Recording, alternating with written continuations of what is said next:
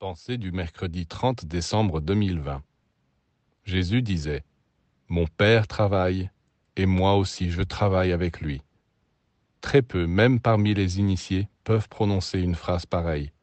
Je bricole, je peine, je me casse la tête, je fais des essais malheureux.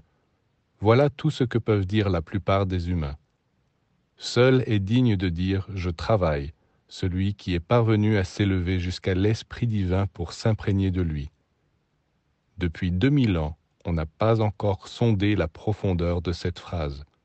Mon Père travaille, et moi aussi je travaille avec lui. Elle est donc restée comme ça, inutile, vide de sens.